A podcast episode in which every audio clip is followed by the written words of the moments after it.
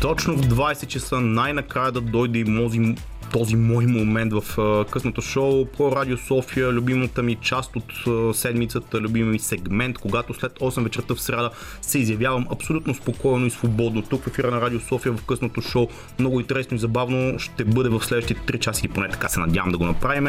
С вашето участие на 9635650 само след малко ще си говорим за масовата култура и нейните така допирни точки с високото изкуство, с Венци Мицов, който ми е го започваме сега с Масив Атак. Радио София. Късното шоу с Лъчезар Христов.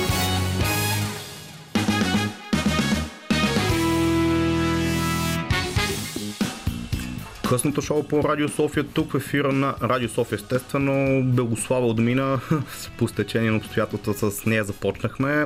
Оскарите и те отминаха, но така, емоциите, които предизвикаха и то много преди самата церемония по награждаването им, бяха много така, бих казал, в един или друг вариант крайни тук в родните ширини. И сега Нещо, което винаги ми е било много интересно и затова събеседник в първи част на предаването ми е Венци Мицов. Казвам му здравей, Венци, първо и да ти. Добър вечер. Да, ти, да ти честити рождения ден, който отмина съвсем скоро, да си жив и здрав. Добър вечер. То е малко тъжен юбилей, половин век. Вече от, от напротив, момент рождените ти не са толкова весели вече, не да знам. Идеален е, идеален е. Да си жив и здрав, да, действително, и да, да, да продължиш да твориш и музикално, и журналистически напоследък го правиш това нещо. Как разчиташ ти тези толкова разнопосочни реакции, които се случиха около Мария Бакалова? И аз не искам тя да бъде... Тя е конкретният повод, за да така, засегнем тази тема, но като цяло винаги деленето на висока култура, високо изкуство и масовата култура и масовото изкуство у нас винаги по някакъв начин е била на дневен ред. Нещо, което не че го няма и на Запад, но там е малко по-притъпено, така да се каже. Ами, знам, аз може би ще започна малко, по, малко по-далече. Тоест, за какво ли не се делим вече, за това ли няма да се разделим? В смисъл, аз вече наистина не знам дали има нещо, за което да не се делим. И беше неминуемо и тук да се случи същото, а още повече, че а, уви, ще го кажа с огорчение, напоследък а, теорията за успелия човек, който успя сам със собствените си сили, не се приема добре в нашето общество просто защото обществото ни е дълбоко комплексирано поради своята безнадежност. И а, това е причината ние да не вярваме в историята за успелия човек. Това е причината всеки един успял човек по някакъв начин да ни кара да се съмняваме в това, че е чиста работата в негови успех. Това е чисто като обществена реакция. А, затова имаше реакции в двете посоки. Намеси си и нещо друго тук в цялата тази история. Знаете, филма Борат 2, така, общо взето е и антитръмп сатира, поради незнайна причина в България има изключително много хора, които симпатизираха точно на Тръмп, поради каква причина може да симпатизираш на Тръмп или на Байден, аз нямам никаква идея, но тук имаше едни такива хора, които възприемат всяка една такава политическа драма, нали, подигравка срещу Тръмп като нещо много лично, а, което То, да, също не мога да го разбера. Даже си и, има тук на народна почва такова Тръмп общество направено. А забелязал ли си, че ето това вече е най-странното? У нас всъщност феновете на Тръмп са в по-голямата си част леви хора, което е изключително странно. В смисъл, те са може би, не, не мога да си го мисля, докато Тръмп е все пак представител на по-дясната от двете партии в щатите, което вече нищо не ме разбива. Но както е, тук какво ли ни е наред, това да ни е наред. Да, то като цяло обаче... у, у, нас десните подкрепят демократичната партия в Съединените щати. Да, която ама... е лявата там. Да, да, доколкото там има лява партия нали, от така големите партии, но да, по, би трябвало да е по-лявата, да, да знам. Е, много е странно всичко, наистина е много странно. Просто не, е, това целият идеологически качамак нямаше начин да не се отрази в конкретния случай на, на нещата. Но, но, но всъщност разговор е съвсем друг. И разговора на практика тук започна от едно скандално интервю, скандално са колко да е скандално, за мен въобще не беше скандално. Да, на, на, на, Иван Добчев, да. На Иван Добчев, да, едно от, един от флагманите на театър с Фумато, който общо взето и демонстрира нещо, което, примерно, аз като студентски преподавател никога не бих си позволил да говоря по такъв начин за свой студент, който успял. Смисъл, това е мое лично мнение. Оттам тръгна цялата тази история, оттам тръгна дебата за високото изкуство и за поп-културата и за халтурата на практика. И може би там беше заложено, може би наистина той излезе в площад Славейков, докато си спомням това интервю. Да. И, и, да, и оттам тръгна цялата тази история с този скандал. Какво точно е това, което Мария Бакалова е направила? И тук започнахме вече да се делиме така поборници и стожери на високото изкуство в България и такива, които общо са почитатели на поп-културата. Ти написа статия по този въпрос, която да. излезна в News онзи да. ден. Така, надлежно беше обяснил дори чисто с исторически препратки през годините. Да. Ко- кои моменти сме пропуснали в културната ни революция и еволюция, които са верни тези неща. Аз прочетах някои фейсбук коментари, които пак гневно ти реагираха и така нататък, но в крайна сметка смяташ ли, че това е може би най-важното нещо? Да, да кажем, че все пак ние някакви такива моменти в развитието си сме ги пропуснали като така културно развитие. Факт. Ами, виж сега, значи, то по принцип в историята на аз само горе-долу набързо така на две на три разказвам, минавайки, прелитайки над годините, но общо взето историята на културата специално и на изкуството а, има един много интересен период, който е някъде около 1890 година, да речеме, започва и приключва някъде около 1940-1950. Пуснем още няколко неща, които се случват, но някъде там приключва а, този период, в който, между другото, творците решават, че публиката се чувства прекалено комфортно и че те всъщност не са задължени да я забавляват, те трябва да провокират по някакъв начин. В този момент се пръкват адски много течения в, в, в изкуството.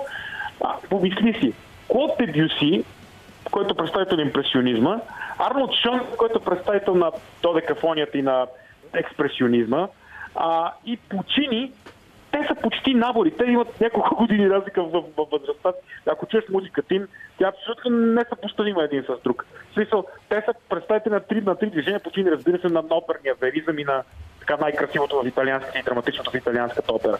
А, ние обаче този период го пропускаме поради обективни причини по това време горе-долу у нас, сега не знам как е политкоректно да го кажа, нали, Кажи го направо. Да речеме, да речеме отстъп, е, не знам, сега либералите са на власт, може да имам някакъв проблем. Едва ли, едва ли, не знам. Да, както и да е смисъл, турското робство приключва в края на 19 век и ние започваме а, да търсим себе си в културата и в изкуството. А, какво значи да търсим себе си? На нас ни трябва спешно хора, които ние да изпратим да се образуват навън, за да дойдат тук и да дадат начало на нашата школа. Това така се случва. Първите нашите доаяни на сцените ни са хора, които учат в Европа, връщат се и донасят със себе си а, това, което са научили. Това, което са научили обаче обикновено в голямата си част е консервативното от европейската сцена, т.е. нещо свързано с годините назад от този авангардизъм. На практика, ако можем да говоря за авангардни творци у нас, аз бих без колебание поставил Гео Милев, да речем, който действително изнася нещо, което е модерно по това време. А, е експресионизма в поезията. А, но всичко останало някакси започва да се случва много по-късно. Кога започва да се случва? По времето на социализма. Тогава започват да навлизат поради някаква причина тези авангардни течения, които обаче всъщност не са позволени от социализма. Социализма се отнася към тях предварително и ги сочи като вредни. Тоест, това е някакъв неосъзнат бунт на композиторите ни, на творците ни вече втората генерация, да речеме, да не кажа, че вече към третата. Но по-скоро второто поколение български творци а, започват да така плахо, тайно да напипват някакви неща и да се бунтуват. Тоест бунта, който 50-те години на практика е приключил на Запад, у нас 50-те години плахо започва да се случва, при това без да навлиза в някакви радикални такива а, позиции.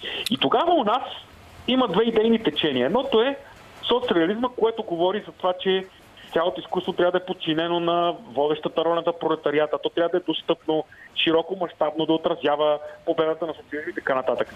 А другото тайно течение казва, изкуството съществува само за себе си. Изкуството е кул от слонова кост и когато в нея влезат повече от 10 човека, тя се превръща в бална зала или в дискотека по-късно.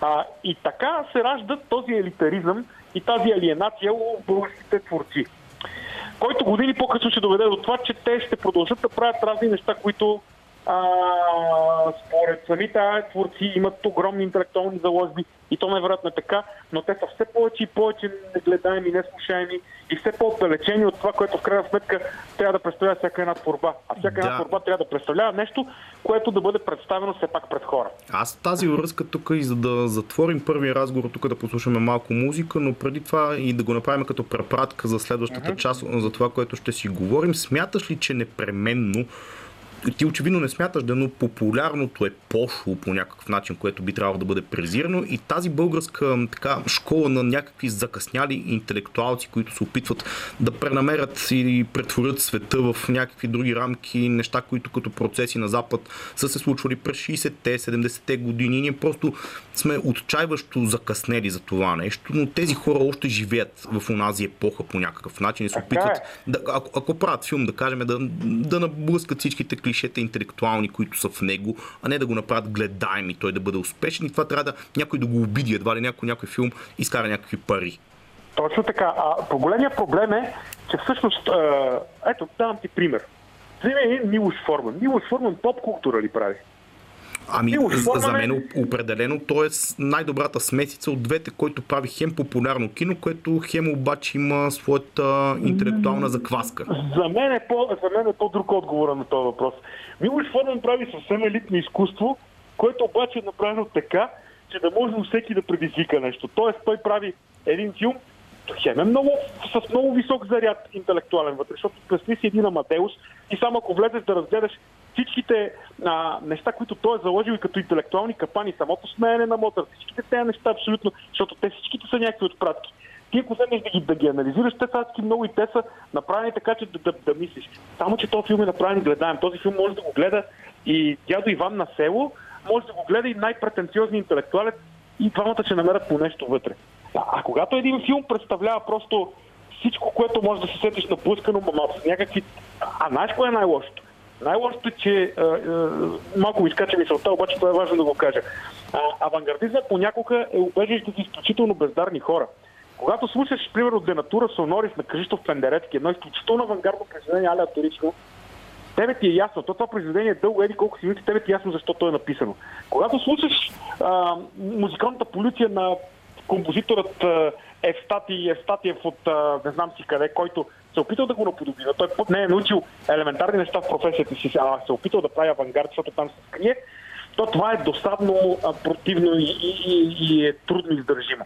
И там е разликата между добре направеното, между направеното, за да може все пак да бъде слушано и гледано, и пошлото, което е просто скрито зад белезите на висока авангардизъм. Не, не, и така нататък. Аз абсолютно разбирам на къде отиваш и след малко ще продължим темата по тази точно точка, защото действително, когато си некадърник и се опиташ да се скриеш зад някакви много културни такива претенции, които нали, вкарваме философия, литература да, и, да, да, да, много да. знаем, а всъщност не казваме и не показваме нищо, защото не можем, е много важна тема и не съм много сигурен, аз не искам да генерализирам, но народна почва това някакси много избоява всичкото, защото на Запад там също си има арт кликите и така нататък, но ето да, да оставим нашите слушатели да се повълнуват малко и да послушат хубава музика. С Венци Митов продължаваме разговора по тази тема и в тази посока само след малко.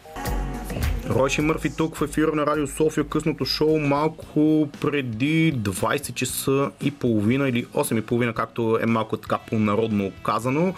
А, с а, Венци Митов продължаваме тук да бистрим темата за българската култура, българските култур трегери, защо те толкова се обиждат, когато някой успее Ей богу, както казваше един бивш президент на футболен клуб Левски, аз не разбирам защо им е чак толкова голям проблем. Ти в твоята статия беше засегнал така, леко ще се опитам да анализирам темата, че може би това са едни хора, които младостта им е преминало във време, когато са били така под бутуша на някаква номенклатура, така да се каже. И след това този авангард, който го изживяват на късни години по някакъв начин в условията на капитализъм и на пазарна економика не им понася. И когато някой млад човек успее, по някакъв начин тези хора това ги дразни много сериозно.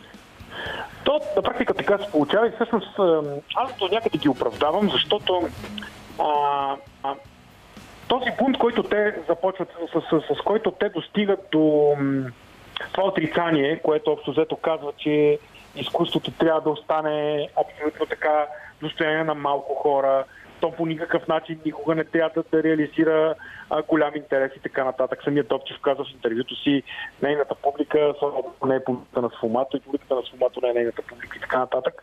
А, значи тая алиенация, тя е обословена от а, историческата а, обстановка и от това, че те хора, това е бил техния бунт. Те са по някакъв начин изгрили в кулата от слонова кост, както те са си я представили, затворили са се в нея и там са си останали. За съжаление, а, времената се промениха. А, тези всичките модерни направления, тези всичките а, авангардни течения, а, някъде около 50-60-те години приключват своето съществуване. Остава ни единствено да речеме полската алеаторика, но през 80-те години дори Пендерецки започва да пише като късен Брукнер. Тоест, общо взето нещата, нещата канализират. А, минимализма започва да получава чисто комерциално проявление в а, дизайнерството и така нататък. В смисъл, всичко това по някакъв начин се намества. А, експресионизма и, и всичките тези други стилове пък намират особено силно отражение в киното, чрез а, музиката и така нататък. Но като цяло изкуството започва синкретично да се събира в едно така, както е възникнало някога в, в театъра в Древна Гърция, така сега започва да се събира в такива жанрове като да речем, мултимедията, мултимедията като компютърната игра, като киното, като разни интерактивни форми. Там цялото изкуство се събира на куп. Тоест, то се променя и то всъщност получава съвсем друго измерение. Който не го е разбрал това, а, ще падне от много високо в някакъв момент, защото просто чистите форми в изкуството, като че ли все повече и повече започват да отстъпват назад. А, така че нашите възрастни творци, тези, от които ние сме се учили, а, те са ни проповядвали нещо съвсем друго. Те са ни проповядвали, че ние трябва да бъдем милитарни. Ние по никакъв начин трябва да падаме на някакво ниво. Караха ни в консерваторията. Аз имах преподавател, който каже, че трябва да ненавиждаме тези истории с китари. Тоест, ние трябваше да намираме врагове в, в, в поп културата. А истината е, че и андерграунда, и поп културата, т.е. и андерграунда и мейнстрима, да кажем, не могат да съществуват един без друг. И че андерграунда винаги променя мейнстрима, че авангарда винаги променя ординарното изкуство и така нататък. А, и това е това е красивото, това е хубавото на тази битка на антагонизъм. Ако, ако нашите творци от предишното поколение не са го разбрали това, то има лоша новина за тях. Времената са се променили и, и, и всичко е съвсем различно вече. Там е заробено кучето, заради това е, заради това е драмата. Това е поколенческа драма. Тая драма е много силна, особено тук в България, където в действителност нашата така творческа гилдия и, и да си го кажем и, и леко комплексирана от това, че а, не е получила своето високо признание навън и, и са едините случаите, които успяват и, и така нататък. Така че всеки успял случай, а да както каже един мой приятел, ако извинение, бръкнеш отзад на един български творец и намериш пръста на друг български творец, това също го има, за съжаление, но това е една друга, една друга тъжна тема и така. Да, да, да, да. Та тема е много важна, но някой друг път за нея. Тук да. много въпроси, докато те слушах и тези неща, които казваше, ми изникват.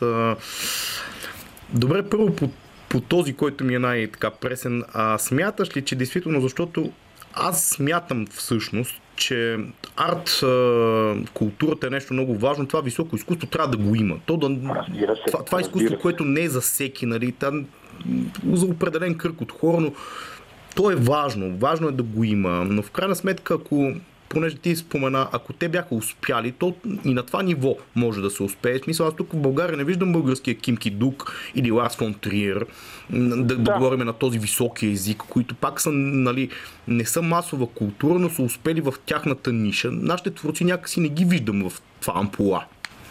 Имахме своя Рангел Вълчанов обаче.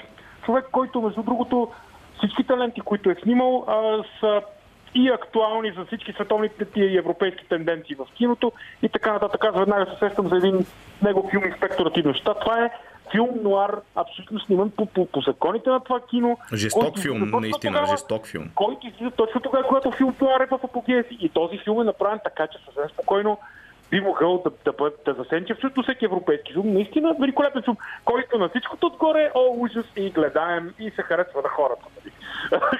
Ето тук бяга, тук ни бягат нещата, защото, извинявай, като отидем на някакъв филм, който, нали, видимо е сниман така, че да отблъсква, обаче той снима и, той и, и не катъри, и не носи нищо в себе си, нали? Но има огромни високи претенции, когато автора на този филм започва да ти обясня как път истината и живота е точно това, което той прави и няколко негови приятели, а, това вече ми идва малко повече. Тоест, отново се върнем на тезата, че а, всъщност авангардното може да изгледа, но може би много добре направено. Не случайно андалското куче до ден днешен, въпреки своя изключителен авангардизъм, се възприема като еталон. И, и е дало стандарти в киното на Буньел. Или пък Броносца Потемкин над Найзенштайн, нали, с просутия кадър в червеното знаме, който той кадър по кадър на лентата с, с, молитва по единство червено и така нататък. Това са неща, които са станали емблеми и, и са променили, променили изкуството в някаква посока. И стълбите на Одеса, които са толкова като препратка снимани в киното. Недосегаемите бяха използвали като сцена, как количката плаща, това беше същата сцена. На практика намигване точно към него. Не. И така. Тук почнаха много като нози да звучи много елитарни и ще загубим аудиторията. Да ти кажа, дай да минем по същество. Защо според теб нашите творци от онова поколение, което аз не искам да го обособявам като някаква такава м- историческа и времева рамка, кое точно толкова ги обижда, ако някой човек може да бъде успешен и все пак Мария Бакалова беше много лесна жертва. Тя беше една съвсем млада, готина и симпатична и добре изглеждаща и добре артикулираща много нещата, в които я каниха по студия и така нататък. Според мен беше малко тъпо точно на нея да и се нахвърлят. Да, мен изключително много ме възмути едно интервю на Копринка Червенко, в което тя обясняваше едва ли не, че Мария Бакалова по-достойно ще да бъде да отиде се съблече за някои списания, отколкото да се снима с това нещо. А, не, това е откровена глупост. Да, сега а, Мария Бакалова всъщност не е никаква жертва. Мария Бакалова е успелия човек. За Мария Бакалова знае целият свят. Да аз, аз смятам, че не изобщо не я интересува какво мисли Купринка Червенкова за нея и какво са Точно написали така. в някой друг сайт тук. Така че, така че Мария не, въобще не би трябвало да е по никакъв начин да вълнува какво са казали някакви хора, които общо взето се чуят какво да кажат вече, за да станат, за да са интересни. А, проблемът е, че Абе, какво да ти кажа? Ама не, бе, мен, мен, мен без... изключително много ме възмущава някакви хора, които не са постигнали нищо да говорят за високо изкуство. А така е, ето сега, да, да, не, да не генерализираме, да не бъдем прекалено крайни, защото аз, между другото, все още си, си имам своето уважение и към Иван Добчев, и към Сфомато, и към дори към Купринка Червенко. Не, виз, не визирах, не, не визирах него, да. Иван Добчев да. отдавна е в знаме на българския альтернативен театър. Това е факт. Точно така, да. И, и това е все пак запазена марка някакви те хора. Нали? Просто по момента се случи така, че той стана флагман на едно такова ретроградно мислене. А мен всъщност това, което най-ме възмути в цялата работа, в цялото му негово интервю е отношението на учител към негов ученик, като това е нещо, което аз не, мога, не бих могъл да му простя. Всичко останало окей. Okay да, е имало. Някои от тези по-възрастни преподаватели едно време порядките са били други, а, те са били много по-строги, не са казвали добра дума за учениците и така нататък. Окей, съгласен съм, това е някакъв педагогически подход от миналото време, който аз не разбирам, но да кажем, че мога да си го обясня по някакъв макаренковски там почин, нали такъв. Обаче, това да говори за свой ученик, че той, нали, всъщност и то все пак за жена, сега не искам да бъда съвсем политкоректен, но за жена някакси да се изкажеш при положение, че тя може да ти е внучка, че тя се слага на мъжете, мене ми е малко леко. Аз това не искам да го коментирам въобще, защото ми звучи много грозно, нали? А, за мен обаче цялата тази работа, тя всъщност е една много по-голяма шекетирова драма и тази драма е самия, самата разлика между двете поколения. Малото поколение, тази трагедия на старото поколение вече не го вълнува. Младото поколение прави съвсем други неща. И младото поколение много добре знае, че когато прави нещо, това нещо трябва да има и своите съвсем други измерения. Тоест, когато той да направи някакъв спектакъл или някакво нещо, той го прави за някакъв определен таргет, за някакви хора, които трябва да дойдат и да го гледат в крайна сметка. Едно време другите са получали държавна субсидия за това да правят нещо, което може никой да не гледа. Което също е окей, аз нямам проблеми с това. Аз дадох в стадията си в началото един пример с Ван Гог, който не е продава на картина, докато е бил жив, а после картините му стрували милиони. Да, да, проблема е, че на нашите творци, които държавата им е давала пари за да правят изкуство, минаха вече 30, 40, 50, 60 години, пък филмите не започнаха да струват нещо. Или, или, или картините или книгите на някой от тях. Докато други пък до ден днешен са еталон. А, това е проблема. Тоест, проблема, е, може, лесно... може да се каже, че така дистанцията на времето не ги е направил гения, по-скоро е доказал това, че са си били не особено талантливи, да.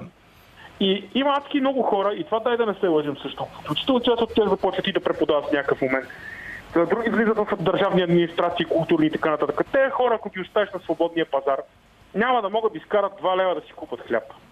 И това е вече голямата трагедия. Нали? Той може да ти снима само високо изкуство на ленти, които си снима по 4 години, защото има спокоен бюджет, нали? примерно 3 години да снима без проблем. Но, примерно, ако трябва да снима нещо е сега, утре, за да може да изкара примерно 50 лева да си плати тока, той няма да може да го направи. Не защото той е много ниско, прекалено ниско за неговите високи критерии, а просто защото той не може да прави обикновени неща. При него в лентата няма любовна сцена, има изнасилване с пребиване от бой знаеш, че това е проблем на всички български филми. Там, там, там еротична сцена няма. В смисъл, еротичната сцена е трима здрави мъже ги хващат маската, размазват и от бой, скъсват и дрехите и нали, евентуално тя умира после, нали, след това следва някакъв ревенч. Нали, това е класика за някакви такива 70-тарки, 80-тарки български филми, нали, така нататък. Няма, те, те няма в, спокойно... в, в, Холивуд си имат такова термин B-movie, това са българските филми от 80-те, да. Да, има и друго. Аз напоследък все порядко, сега това не знам дали ще да прозвучи малко така твърде крайно, но напоследък все порядко ходя на театър. Това съм го казал и на много мои приятели, е, театрали и режисьори, и актьори. Не ходя на театър по една проста причина. Също така, тя е адски тъп. В, в българския театър се крещи. Аз не искам да ми крещат в българския театър. Искам, когато отида, както едно време ходех да гледам много Шопов. И когато той шепнеше, цялата зала беше тиха, като и го слушаше какво си каже. Аз не искам да ми крещат два часа и половина, разбираш. Не знам какво Ема, не, не, не, не, това, това е модерното експресивно така изразяване не, на емоциите. Мисля, е така. Поне, понеже не. ти тръгна много към театъра, искам да те върна поне за хвана сега за една тема, която и ти беше писал преди м- време поне. Тя не е точно по темата, по която говорихме, mm-hmm. но а, това отиване при министър-председателя тогава и искане на помощи О, да. за българските творци, ти знам, че имаш доста дълго мнение по него, но накратко според тебе окей ли или не окей, защото за мен не е окей. Естествено, че не е окей. И, и най-смешното беше, нали, че гилдията, която толкова време без се правеше на опозиционна нали, във Фейсбук, изведнъж отида на крака при министър-председател, който си отива да се моли за някакви пари, които което, което беше в, в, на старта на предизборната кампания. И Не, беше, то беше буквално на финала на това управление. Да, да, да, и на старта на предизборната кампания. Тоест правителството си отива и изведнъж културтрегите дочакват а, някаква среща с бащицата, който бащици и, и казва, че ви дам, да как няма да ви дам. След като то бащица три, три мандата не е направил почти нищо за тази култура, и, а и с тебе, и, извинявай, че те прекъсвам, с тебе и друг път сме говорили, че все пак бюджета за култура продължава да бъде занулен тотално. Той е смешен и не само и, и най-лошото, че айде бюджета да кажем, че е нисък добре. Той и начинът по който се разпределя този бюджет вече е съвсем нелеп. Но, но българската, българската култура, култура трябваше да поиска съвсем други неща. Българската култура трябваше да поиска системно решение на проблема. Не да ходи на, на, колен, на коленце при бащицата и да се моли за някоя стотинка. И какво се случи в крайна сметка с това, нали знаеш? Отпуснаха едни програми, гледам, че по тези програми вече са почнали да излизат резултатите. По тези програми са кандидатства. Сега ще е пълно пак с хора, които ще бъдат отхвърлени, както беше миналата година, когато имаше унизителни неща. Но тази година поне не са сложили имената.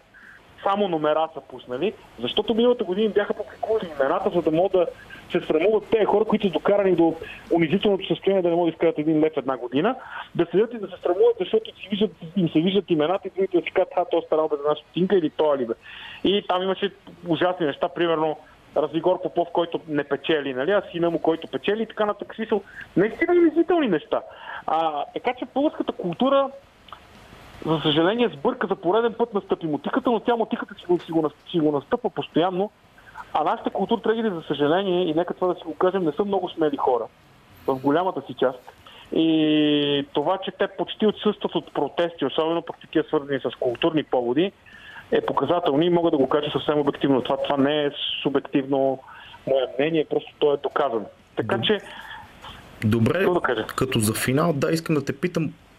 Трудно може да генерализираме и да завършим темата. Тя е с продължение, безспорно може много, много, много да се говори по нея, но защо така се получава? Все пак хората на културата са светлината в нашето общество.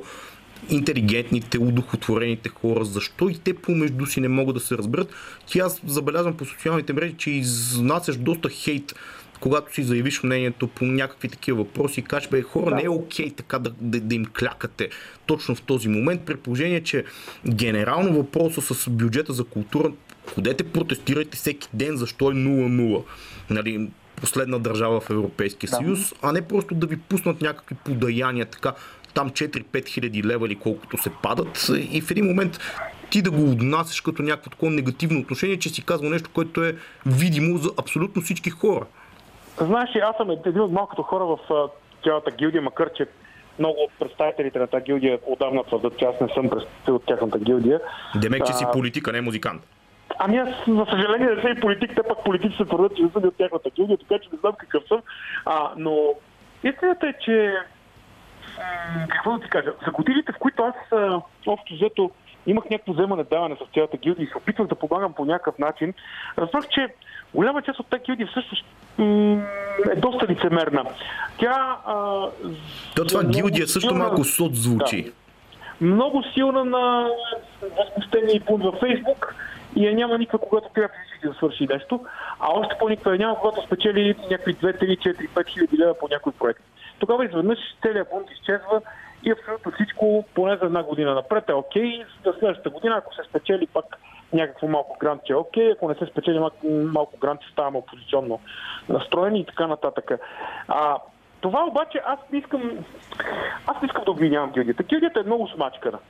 А, това, че гилдията а, не може да надскочи а, собственото си неблагополучие в момента, не може да бъде обвинявана за него тя. А, гилдията и трябва да е по-единна първо. Второ, те трябва да поиска най-накрая системните неща, които ще доведат до нейното благополучие. Тези системни неща сега в последните избори, слава богу, някои от партиите ги бяха формулирали. Сега доколко те се случат, като тя няма да случат, защото няма да има правителство. Но е така някакви неща, например, тези пари от хазарта малко стара, които с а, една допълнителна разпоредба а, към закона за хазарта, те бяха вкарани и трябва да се дадат като отчисление за културата, но Министерство на финансите каза, че поне за първостепенен разпоредител с парите не позволява и това така иначе не се случи. Това най-накрая, ако се случи, ако те пари отидат в Национален фонд култура, ако в този Национален фонд култура оценителите не са хора, които, ако ги питаш с колко знака е мажор, не могат да ти отговорят, нали, те, които оценяват музиката. И така нататък. Ако, ако, ако, ако има едни 20 ако, ако Министерство на културата най-накрая получи своето добро ръководство, което да седне и да изработи една голяма истинска стратегия за българската култура, ама да не я изработва само с тези три неплода, с които се среща проправителствени, от както свят светува, нали, с някакви такива техни си хора, ами да, да, да направи едно истинско допитване до, до, до абсолютно всички. Ако всичките тези неща по някакъв начин случат закона за меценатството, закон за читалището и така нататък, културата ще тръгне нагоре. Не веднага, не бързо, но след 10 години ние ще имаме едно доста по-добра ситуация, отколкото имаме сега.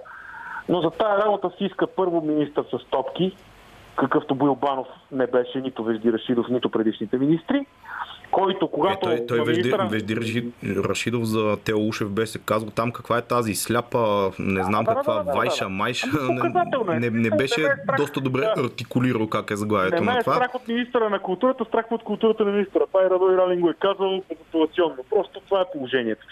Та, ако министъра не е човек, който, когато финансовия министр му каже няма ти дам пари за култура, не подвива опаски и не почва да гледат тъжно, а казва аз си тръгвам тогава, гледайте си работата.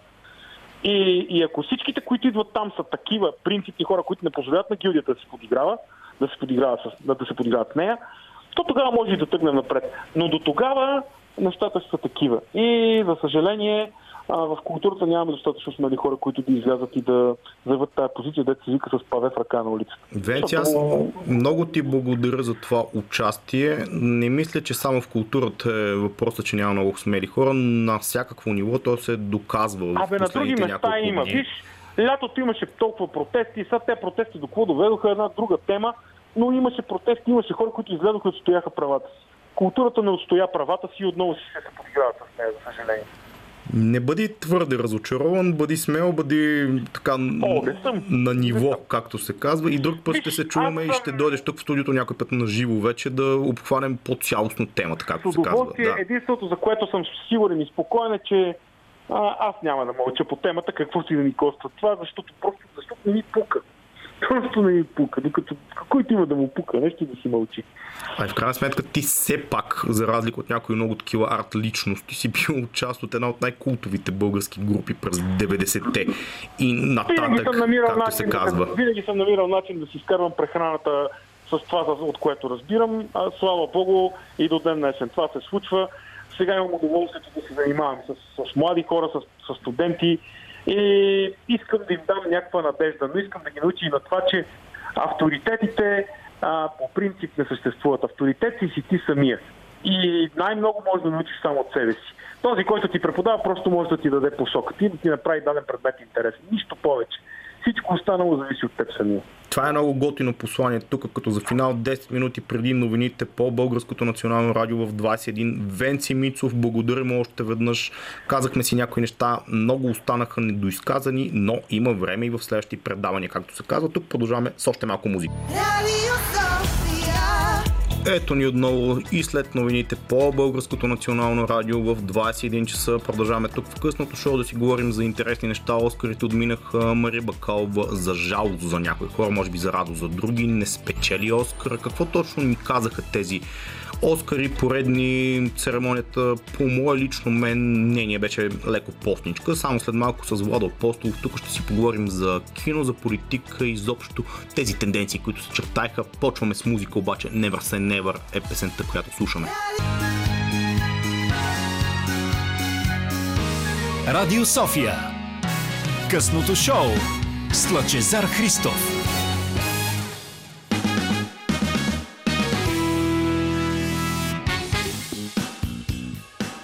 Късното шоу тук в ефира на Радио София, както всяка вечер, днес в среда с мен.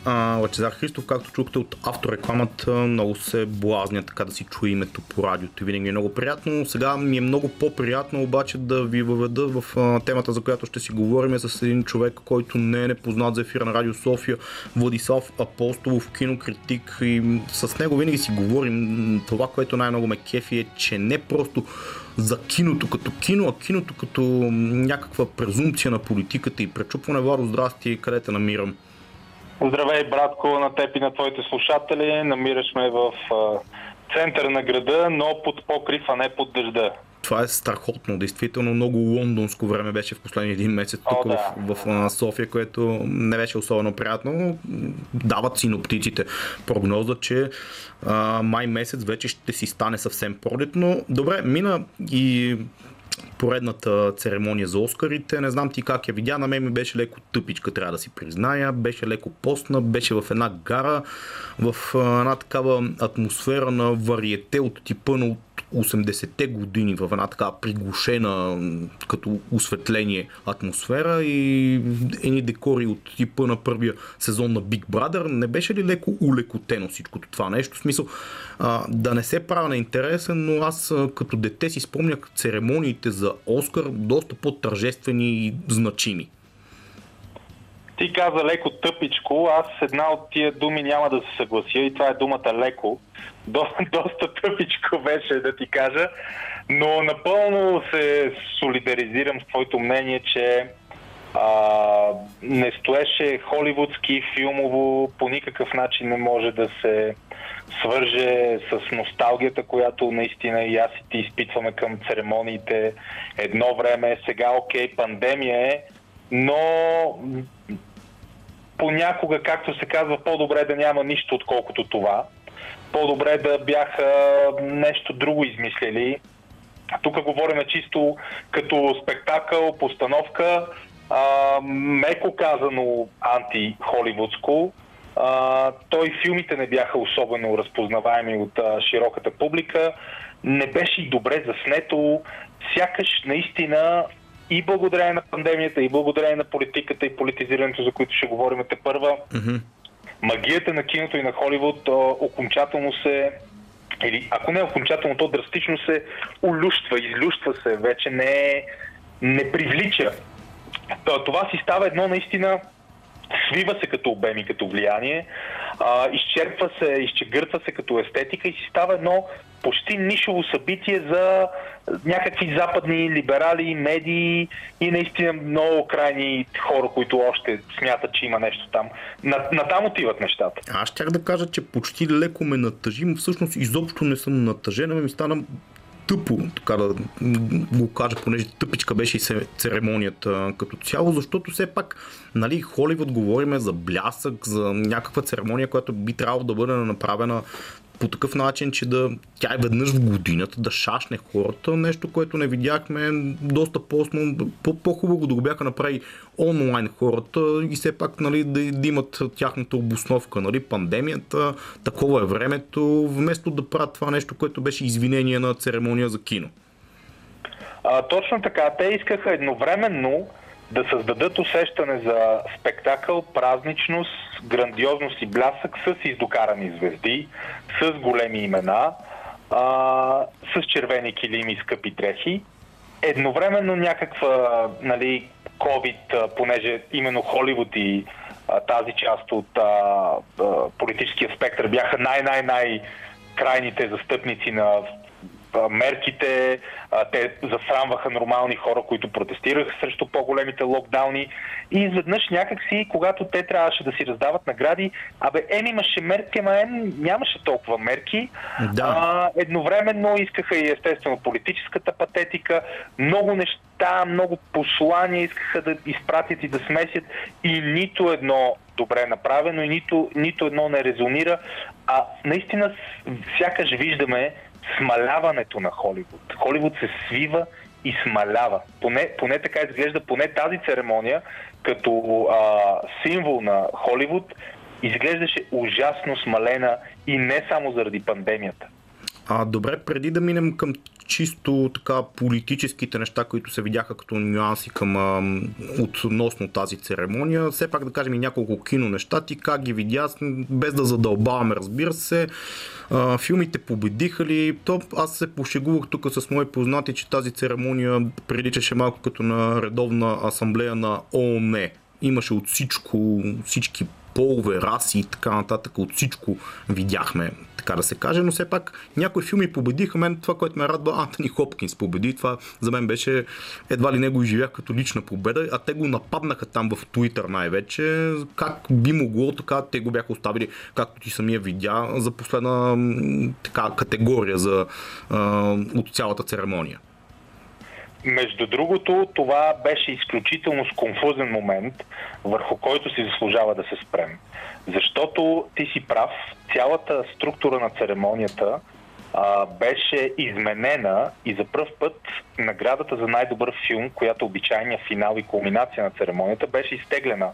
И две други номинации бяха оставени за финал, за най-добра актриса, предпоследна и за най-добър актьор, което трябваше да бъде финала и кулминацията на тази церемония и не за друго, а защото абсолютният фаворит беше а, починалия чернокош актьор, звездата от Черната пантера Чадвик Бозман. Mm-hmm. Цялата идея, и това е абсолютно прозрачно, беше церемонията да завърши с един а, сантиментален, но и политико-економически а, трибют към а, кариерата на Чадвик Бозман. Те очевидно всички очакваха това. Точно. Всички очакваха, но с това, с което не беше съобразено и явно нямало синхрон, е начина по който са гласували хилядите членове на академията и, и това, което продуцентите на церемонията са си мислили.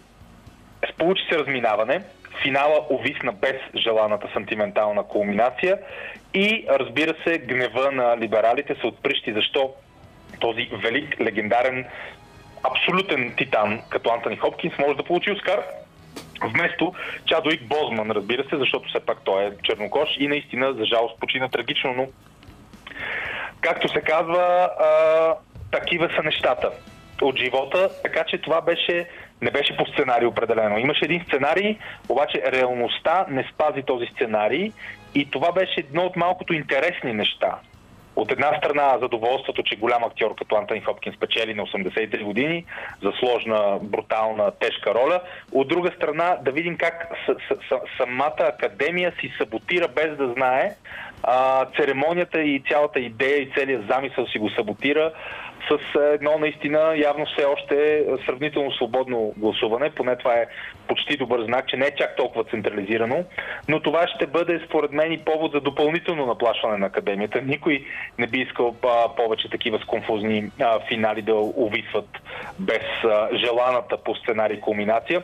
Така че да, ти много хубаво насочи към Антони Хопкинс разговора. Това беше ключов, ключов момент. Наистина и, и, и тази, това разминаване, тази провалена кулминация допълнително и окончателно затвърди доста, доста жалката а, церемония. Ама не то като цяло, аз смятам, че се получи хем сконфузно, хем забавно, защото все пак показва някакви такива тенденции. Самия Антони Хопкинс се обърна на следващия ден с едно такова видео обращение от Уелс, той там в имението си, където се извиняваше на стари години човека, че просто е по-добрия актьор. Той и... почти, той буквално се извиняваше, защото той на, на едно, не знам дали съзнателно, подсъзнателно, сякаш с рефлексите си той осъзнава дори на тези години и след всичко, което е направил, осъзнава, че в момента за нищо хората ще го мразят, просто защото е взел, а, както се казва, спотлайта, кулминацията нали, на, на, на, на техния човек. Нали, пак казваме трагично загинали Чадо и Постман, така ще ти си много прав. Точно така. Не, а, да не ни заподозрат в някакъв тотален цинизъм слушателите, но факт е, че един титан в историята на киното, като Антони Хопкинс, човека направил Ханибал Лектра, което е Ханибал Лектър, трябва 30 години и малко след това да се извинява, че просто е по-добри актьор, а конюнктурата не е наградила човека, който нищо лично към него, но всъщност е просто модерният човек, така да се каже. Точно така, модерната кауза, символ, той е симулакрум, той е прокси на други неща. Отделно а, трябва да отбележим, че и самия Антони Хопкинс изобщо не е очаквал, защото той не се включи нито на видео, а, нито, беше, нито присъстваше в залата. Така че той най-малко е очаквал, че ще получи наградата. А добре, Влади, аз ти предлагам тук да послушаме малко музика и дъх за нашите слушатели да дадем, след което ще продължим темата и ще развием малко повече от към политиката към тези Оскари, което се случва зад океана, само след малко с Владо Апостолов тук в ефира на Радио София. Продължаваме тук в късното шоу по Радио София. Тази среда сме на Лачезар Христов с Владислав Апостолов си говорим за кино, за политика. След малко повече за политика ще си поговорим, но все пак да кажем две думи за а, Мария Бакалова. Аз казах и в първия час с моят събеседник тогава някои неща, които много ме подразниха. Как точно някои такива възвишени културтрегери народна почва се възмутиха от нейните успехи. Едно момиче, което изглежда добре, очевидно хвана вълната, така да се каже. Борат не ми е най-любимия филм на света, безспорно. Според мен Саша Барон Коен а, така малко измени от позициите си на вечния бунтар и в момента се опита и той да бъде много политически коректен, но Варо, ти как мислиш, Мария Бакалова, какво като симптом и символ на нашето съвременно в момента културно общество е?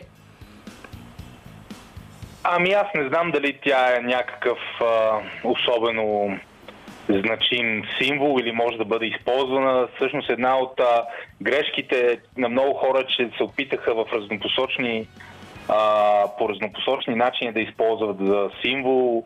Някои наистина се опитаха да отнемат от а, постиженията, други пък да добавят прекалено голяма стойност.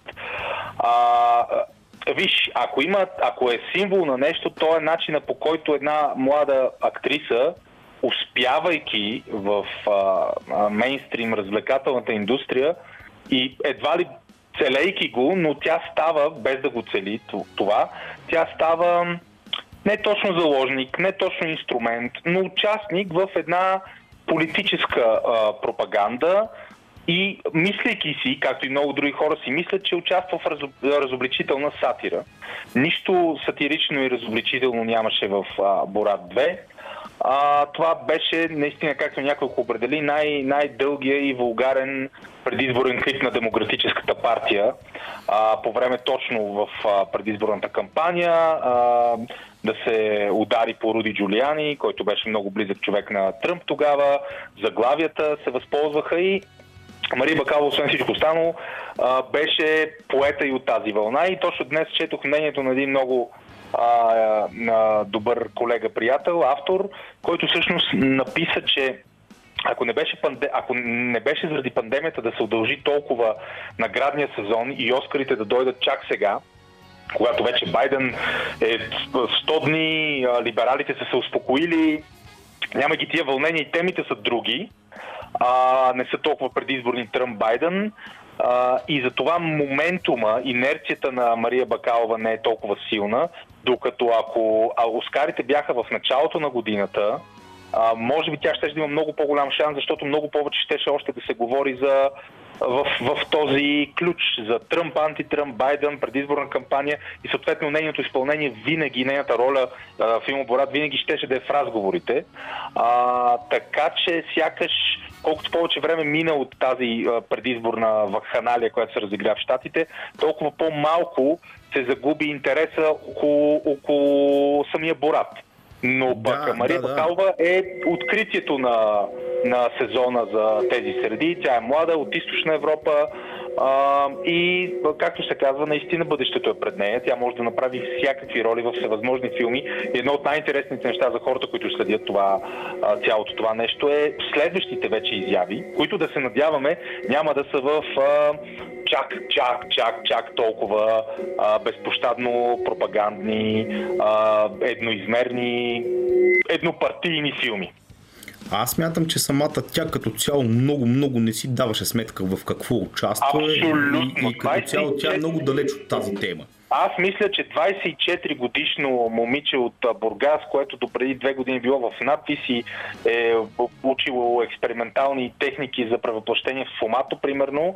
А, последното нещо, от което тя се интересувала е Руди Джулиани, какво е направил за американските вътрешна сигурност а, като прокурор или как е обединил града Нью Йорк след атентатите а, от а, 11 септември. По никакъв начин тя не е била, не е знаела за това. Тя е отишла, направила ролята, казали се, тук има ни много лоши хора, искаме да ги усмеем, усмееме, ти ще ни помогнеш и така.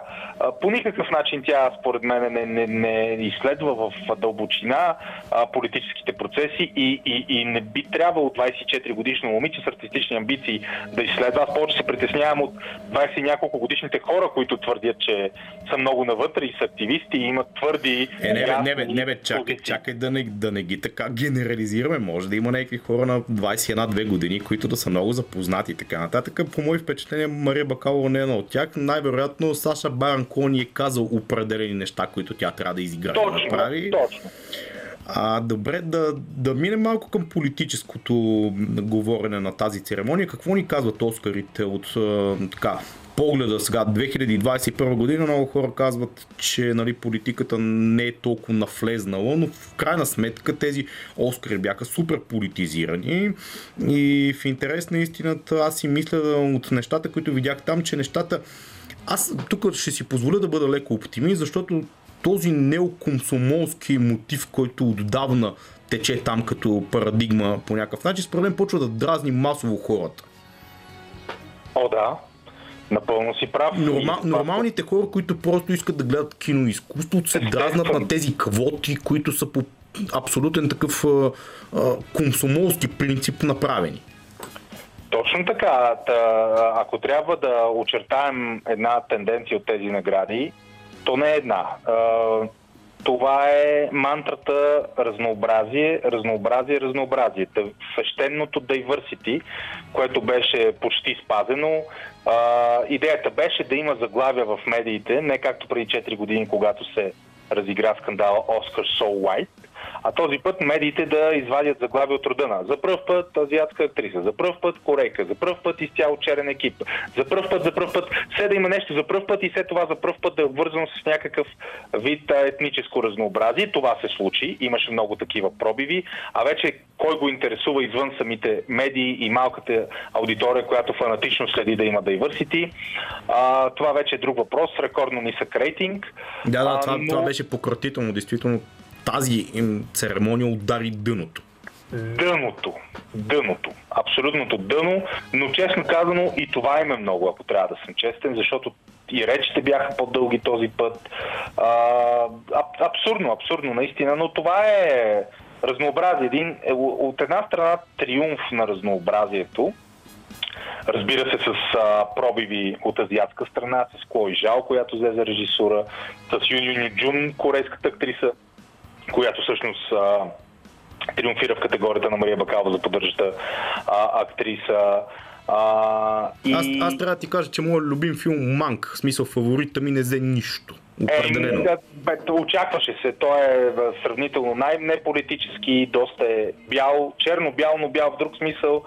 А, не е на мода, не се говори за това сега. Финчер е велик, Гари Олдман, разбира се, манки откровени на чистото кино, а, дори не е враждебно настроен или критичен към а, парадигмата и конюнктурата, за която говорим с теб. Явно просто е, е скучен в момента, да. Но е скучен на бял мъж режисьор, с бял мъж в главната роля. Абсурд. Да, номинират го, разбира се, а, особено когато категорията за най-добър филм е толкова вече разширена, има 8-9 заглавия. А не 5 както преди години, а, но няма как, няма как. Когато имаш филм режисиран от а, жена, от, а, когато имаш феминистки трактат като момиче потенциал и когато имаш толкова много чернокожи, буквално те така си се изписват, така се определят филми като Marainis, Black Bottom, като um, Judas and the Black Messiah, uh, когато имаш такива филми, много е трудно едно по конвенционално в политически смисъл а, произведение като Манк да ги, ам, да ги надвие. Така че по-скоро Манк си остана с номинациите. Посланията бяха ясни. Black Lives Matter, още от откриващата реч на чернокожата актриса, която аз харесвах преди години Реджина Кинг, която малко абсурдно според мен си позволи да отправи буквална заплаха и то такава някаква странна ретроспективна заплаха. Тя каза, ако не беше този резултат от делото в Минеаполис, става въпрос за това дело да, срещу Дерек Шовин. Това беше откровено безумно, да. Да, щях да сменя високите токчета с а, обувки за маршируване или нещо такова, а, с бутуши.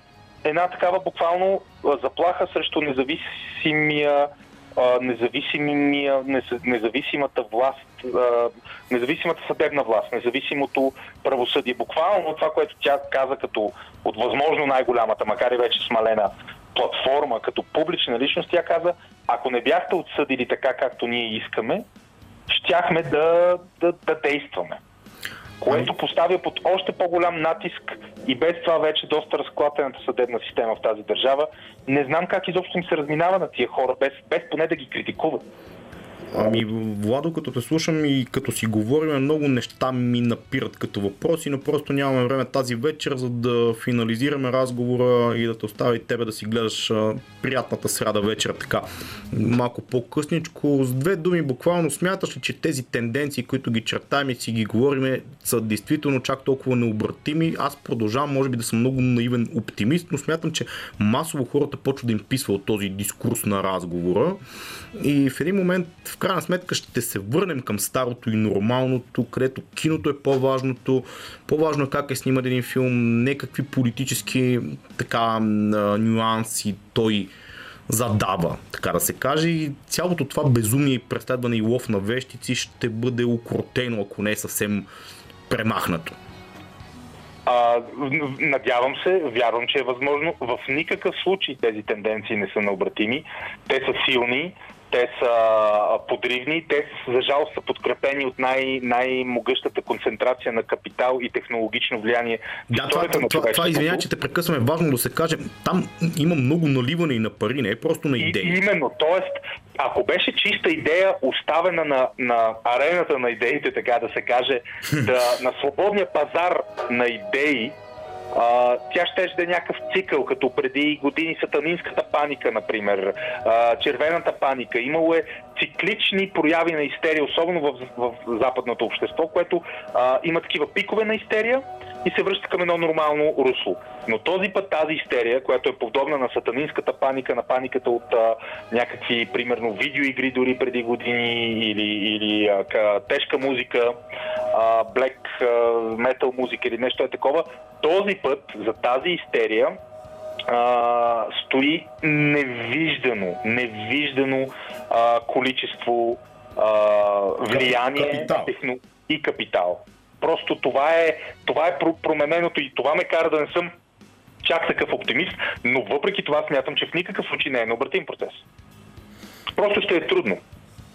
Ще е трудно със сигурност, но не е необратимо и аз съм на това мнение определено. Така че Влада благодаря ти още веднъж. Владислав Постолов, кинокритик, приятел на Радио София, мой личен, тук в ефира на Радио София в късното шоу. За пореден път си казахме интересни неща и така политически нюансирани около поредната и последна за тази година, естествено, церемония на Оскарите. Продължаваме с още малко музика в 22 часа новините по Българското национално радио.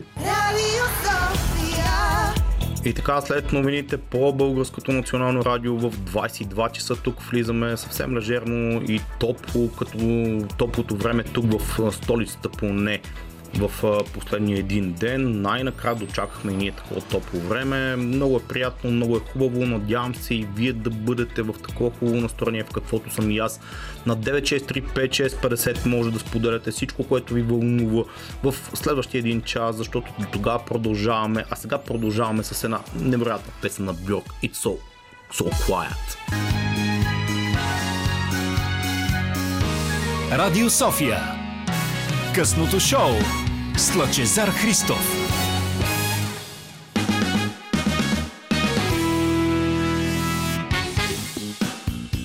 Ей от Technology слушахме тук до преди малко в ефира на Радио София, късното шоу с мен Лачезар Христов. Тази сряда, 28 април, продължава да бъде леко дъждовно времето. Този април не знам как ни изненада или не ни изненада всъщност. Нямам никаква идея, но синоптиците казваха, че ще бъде един топъл и хубав месец. В крайна сметка малко така лондонско го изживяхме, но ще отмине, както се казва. Тук пропуснах да ви представя още от началото на предаването моят скъп приятел Любен Ковачев, който ми помага тук с смесването на песните и с всичко, което се случва чисто технически в ефира. Любене, приятна вечер и на тебе. Благодаря ти, приятелю, че за поредна вечер в среда си ми подкрепа, така да се каже. Заедно ще бъдем още няма и един час, 45 минути ни остава да бъдем тук в ефира на късното шоу. 9635650 е телефонът, на който може да се свържете с нас и да коментирате някои от темите, които засегнахме тук.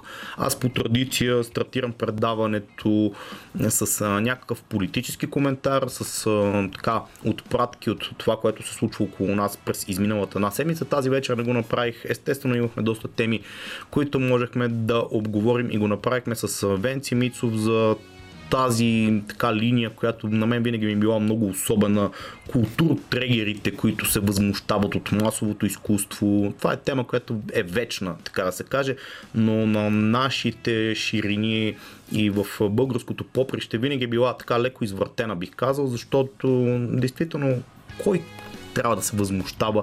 И тук го казвам с цялото уважение, защото може би в малко по-ранната част на предаването не стана ясно, но аз изключително много уважавам хора като Иван Добчев и театър с момато, цялата им роля през годините, които се правили. Альтернативният театър е нещо много важно и е нещо много хубаво и тази позиция, която те заемат, винаги е била важна и интересна и на...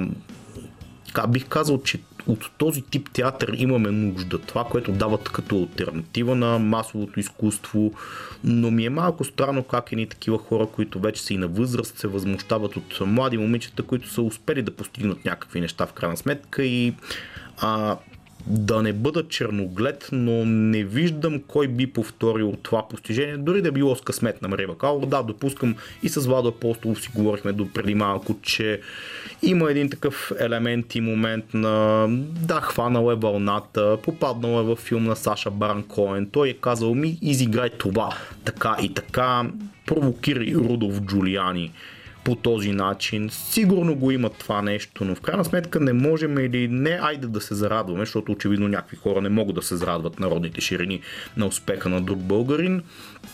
Но да го приемем малко по-нормално, не така нацупено, да си кажем, не, тя а, пре, премина границите. Тя не влезна в границите на чистото изкуство, на високото изкуство. Тя влезна в пошлия поп-арт, който тече зад океана.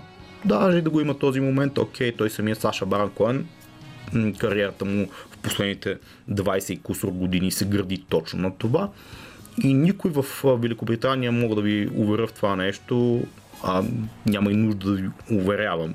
Може да цъкнете буквално на два клика и да разберете, че никой не го упреква Саша Баран Коен, че е влезнал в пошлото нишо изкуство. Просто човека си прави пари, прави го като една много добра сатира и тук веднага винаги бих могъл да намеса Рики Джервейс, моят абсолютен идол айде да не казвам идол в живота, но Рики Джервейс, който изводи няколко церемонии на златните глупости, така и не го поканиха да изводи една Оскарова церемония и аз не съм много убеден, че там му е мястото, защото Рики Джервейс там просто ще ги шокира.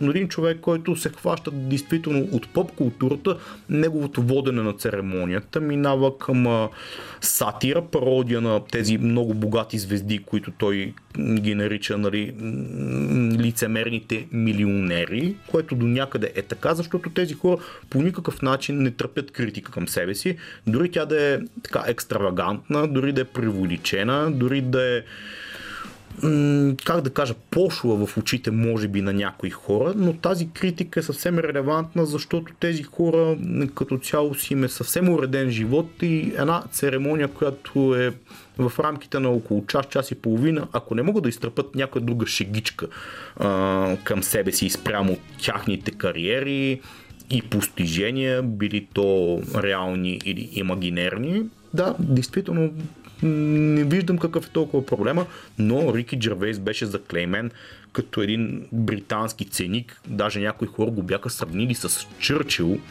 Мисля, че в холивудската преса имаше едно такова меме или мим, както се казва така по-модерно.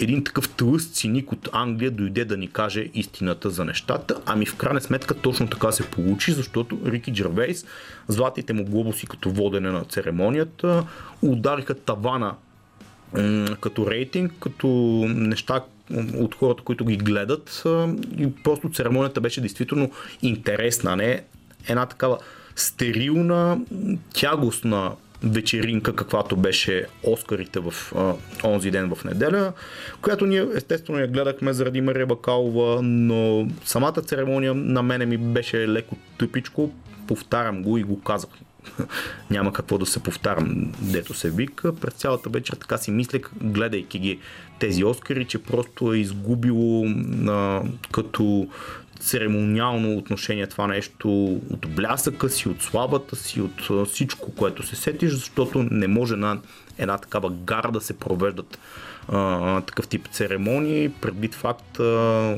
какви звезди сме виждали назад във времето, на какво сме свикнали, крайна сметка, нали, Оскарите, колкото и да е клише, са най-голямото събитие в света на киното и винаги е било така и дай Боже да се завърне това нещо като някаква тенденция, не просто да си разменяме клишета, но набрах аз да говоря по тази тема. Всъщност за друго исках да говоря. В а, последния част на късното шоу сега ми се отдал шанс Димитър Бербатов се кандидатира вчера за президент на БФС, което е най-светлия луч в българския футбол, който аз съм виждал в последните години и съм много ангажиран по тази тема и ще се опитам тук, доколкото са ми възможностите, разбира се, да го прокламирам и по някакъв начин да го рекламирам и агитирам и да, да говоря за това нещо, защото е крайна, крайно време крайно закъсняло време е да се промени българския футбол такива бели лястовички като Димитър Барбатов са начина и пътя по който може да се случи. Един куп глупости днес се случиха обаче на територията на БФС. Само след малко ще ги коментираме. Преди това музика тук в ефира на късното шоу. Вие може да се включите винаги. Имаме още малко повече от половин час, така че заповядайте в нашия ефир на 9635650.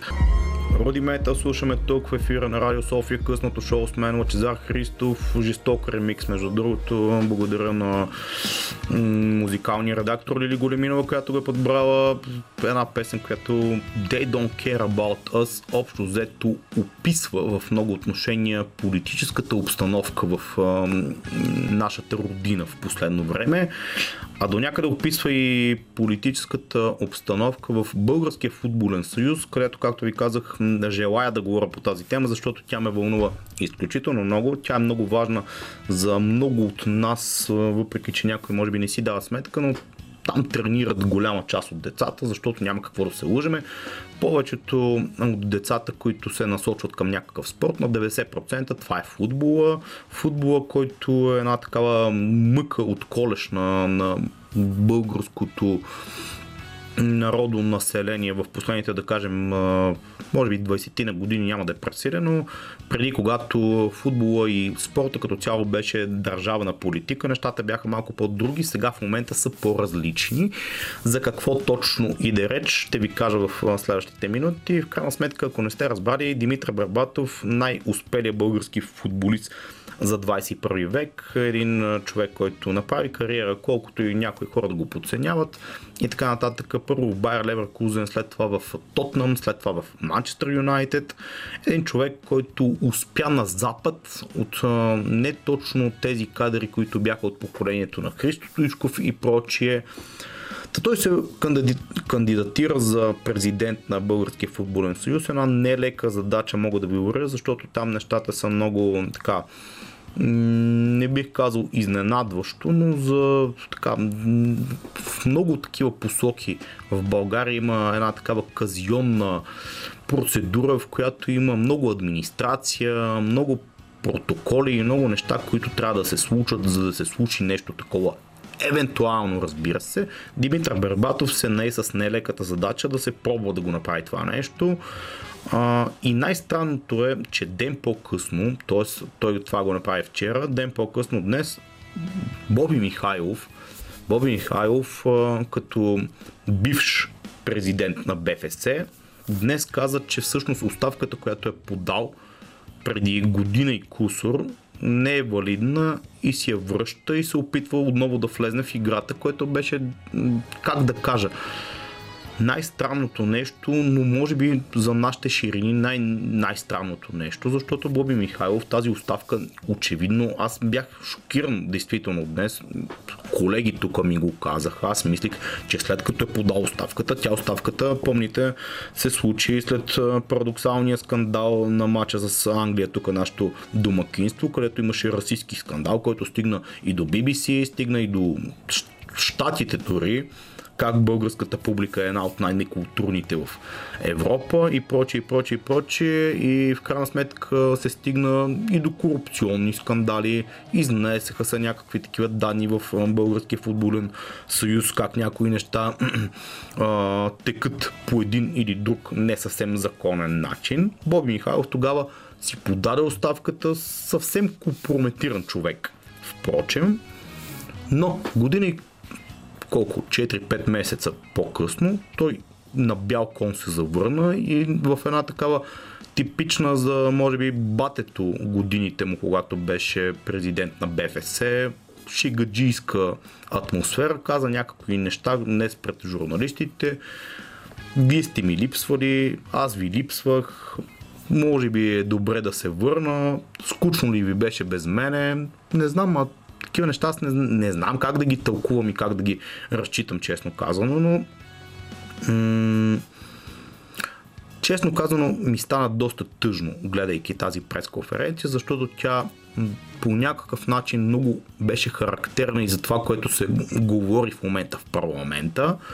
И това шоу говорене, което много хора го разчитат като много готино, нали, парламента се е събудил, парламента се е съживил, и така нататък и така нататък. Аз не го виждам точно по този начин. Виждам едни и същи хора, които а, така малко по забравеното старо. Връщат се след като са се поскрили там за някакъв период от време. Не искам да визирам и да конкретизирам за определени личности и лица, но Боби Михайлов е типичният пример в БФС и той си го каза съвсем така, айде, може да е завуалирано, но си го каза човек. Аз имам структурата, имам организациите и ще победя на евентуален конгрес, разбира се, какъвто се очертава. И този човек най-странното е, че толкова година и половина не са му гласували оставката. Той е подал тогава очевидно под държавен натиск.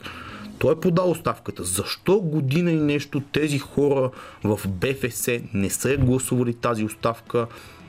Ей богу, както казваше Тодор Батков президента на Левски. Никой не е гласувал, никой не е погледнал. Тези хора обвързани ли са с този човек? Защо, ако са обвързани, не се разследва това нещо? Никой няма отговор и никой не го търси, което е по-тъжното. А после се чудиме защо български национален отбор, като излезне на някакъв матч с някакъв абсолютно парадоксален отбор от типа на Люксембург, там си спомням преди няколко години, ги бихме с 4 на 3 и се радвахме, сме, все едно сме спечелили Висшата лига на Англия. Или пък като в момента падаме от Косово и подобен тип отбори. И се чудиме къде е българския национален отбор. Вчера Димитър Бербатов извади една статистика, извади един план за развитие на българския футбол, в който бяха много ясно начертани нещата, как от детско-юношеската школа могат да тръгнат нещата и да се развиват. Тези неща никой не ги чува. Тези неща никой не ги чува, защото те са така неудобни, те са покривни, ако щете неща, които така ден да мине, друг да дойде и никой не се интересува от действително план за развитие на млади интелигентни хора. И Боби Михайлов се връща след две години и казва липсвах ли ви? Еми, на мен лично Боби не ми липсваше. Надявам се и на повечето от хората, които са като аудитория на българския футбол, защото гледам тук ни такива медийни престрелки между феновете на Левски и ЦСК. Там се карат за последния матч, кой как е завършил, какво е било, защо е било и така нататък. На мен лично това нещо ми бие като дръбно темие. И ако феновете на Левски и ЦСК, ако искат да бъдат обединени и по някакъв начин а, действително и реално да бъдат полезни за българския футбол, трябва да загърбат различията. В момента Левски и ЦСК и двата отбора, кой е по-зле, кой е по-малко зле, това са много дребни тематики. Зле е българския футбол. Левски и ЦСК с най-голямата маса фенове трябва да се хванат за ръце и да помислят защо се опитват отново да ги изиграят. Защото ако четете всичките изказвания в днешните медии, усещате на къде отива Боби Михайлов и точно кой седи зад кандидатурата му. Така че помислете, действително, нали, аз не искам по никакъв начин да наслагам мнение, но двата най-големи българските колоси Левки и ЦСК и тяхната фенска маса може да помисли за нещо по-друго от това да се кара и да се дърля за древни теми, като как е завършил матча, защото това е нещо, което ще отмине. Другото е важното, другото е по-общото и другото е това, което уж или поне се надявам, би могло да ги обедини като тема, а именно развитието на българския футбол в правилна посока – и тази посока не мисля, че е точно Боби Михайлов. Тук спирам с а, това нещо, да не кажем Боби, ако ме слуша случайно. Той най-вероятно ще така пръсти някъде в някоя дискотека в момента, така че още музика тук в ефира на Радио София преди финала на днешното предаване. The Weekend слушаме тук в ефира на Радио София късното шоу с мен Лачезар Христов Save Your Tears. Любен се опита Любен Ковачев, нашия звукорежисьор, преди малко да се пошегува с мене, да ми е пусне тази песен, когато говорих за Боби Михайлов, щеше да падне много добре, Любене, трябва да ти кажа, защото Save Your Tears е абсолютно тематично свързано с това, което се случва в Българския футболен съюз към момента. Да видим дали това ще бъде тенденция или просто инцидентен момент. Не знам, не се наемам да го а, кажа. В компанията много хубава музика, която слушахме тази вечер, се раздаляме някъде тук 15 на минути преди 23 часа, най-точното време, където в среда, средата на седмицата може и вие да поразпуснете малко вече и заведенията отварят, да седнете някъде с приятели на попитие. Тук в последните 3 часа се опитахме да си кажем някои важни, занимателни, интересни неща. Надявам се да са били такива, разбира се.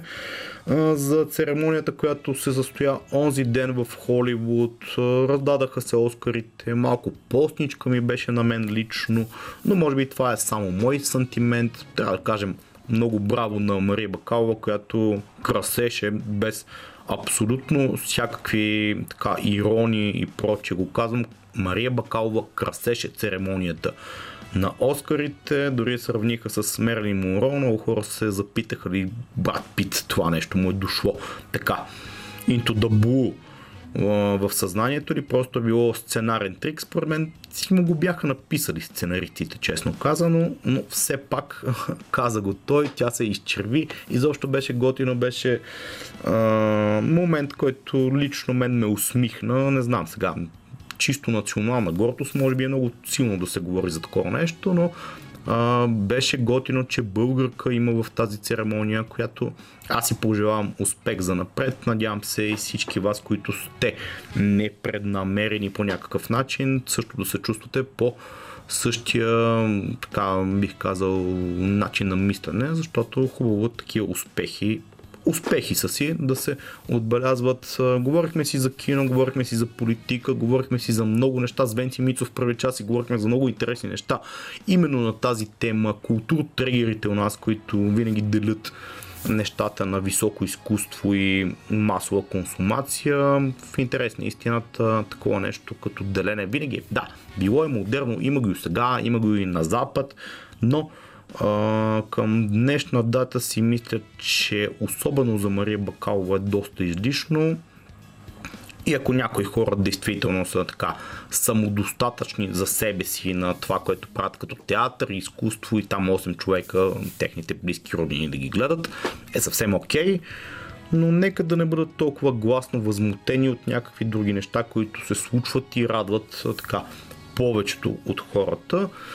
Та с ето този размисъл, между впрочем, трябва да ви кажа, че тук, понеже споменах преди малко за Димитър Бербатов и футбол, една супер лига се беше зародила като идея, нещо, което най-вероятно ще го обсъждаме с Камен Алипи в неделя в спортното предаване. Тук по Радио София между 4-6 след добед. Останете тогава с нас, защото ще бъде интересно. Това е много важна и интересна тема и с него ще развием. Но Пари Сен Жермен, Манчестър Юнайтед, ПСЖ поведаха с 1 на 0. Аз тук се пошегувах преди време с един мой приятел, че това са два арабски отбора, които ми се обиди, не знам защо, но това са два отбора, които са абсолютно частни дружества е единия на Катар, другия на Обединените арабски емирства, така че не знам къде е обидата точно, но ако тази тема ви е интересна, неделя между 4 и 6 след добед с Камен Елипев и моя милост ще говорим и по това нещо. Иначе към този момент мисля, че е крайно време да се разделим. Любен Ковачев, Любене, благодаря ти, ти си най-добрият звукорежисьор в Радио София, както знаеш много добре. Нямаше как да не го спомена като за финал на предаването. Аз бях Лъчезар Христов и продължавам да бъда Останете с програмата на Радио София, хубавата музика, която винаги звучи тук на нашия ефир.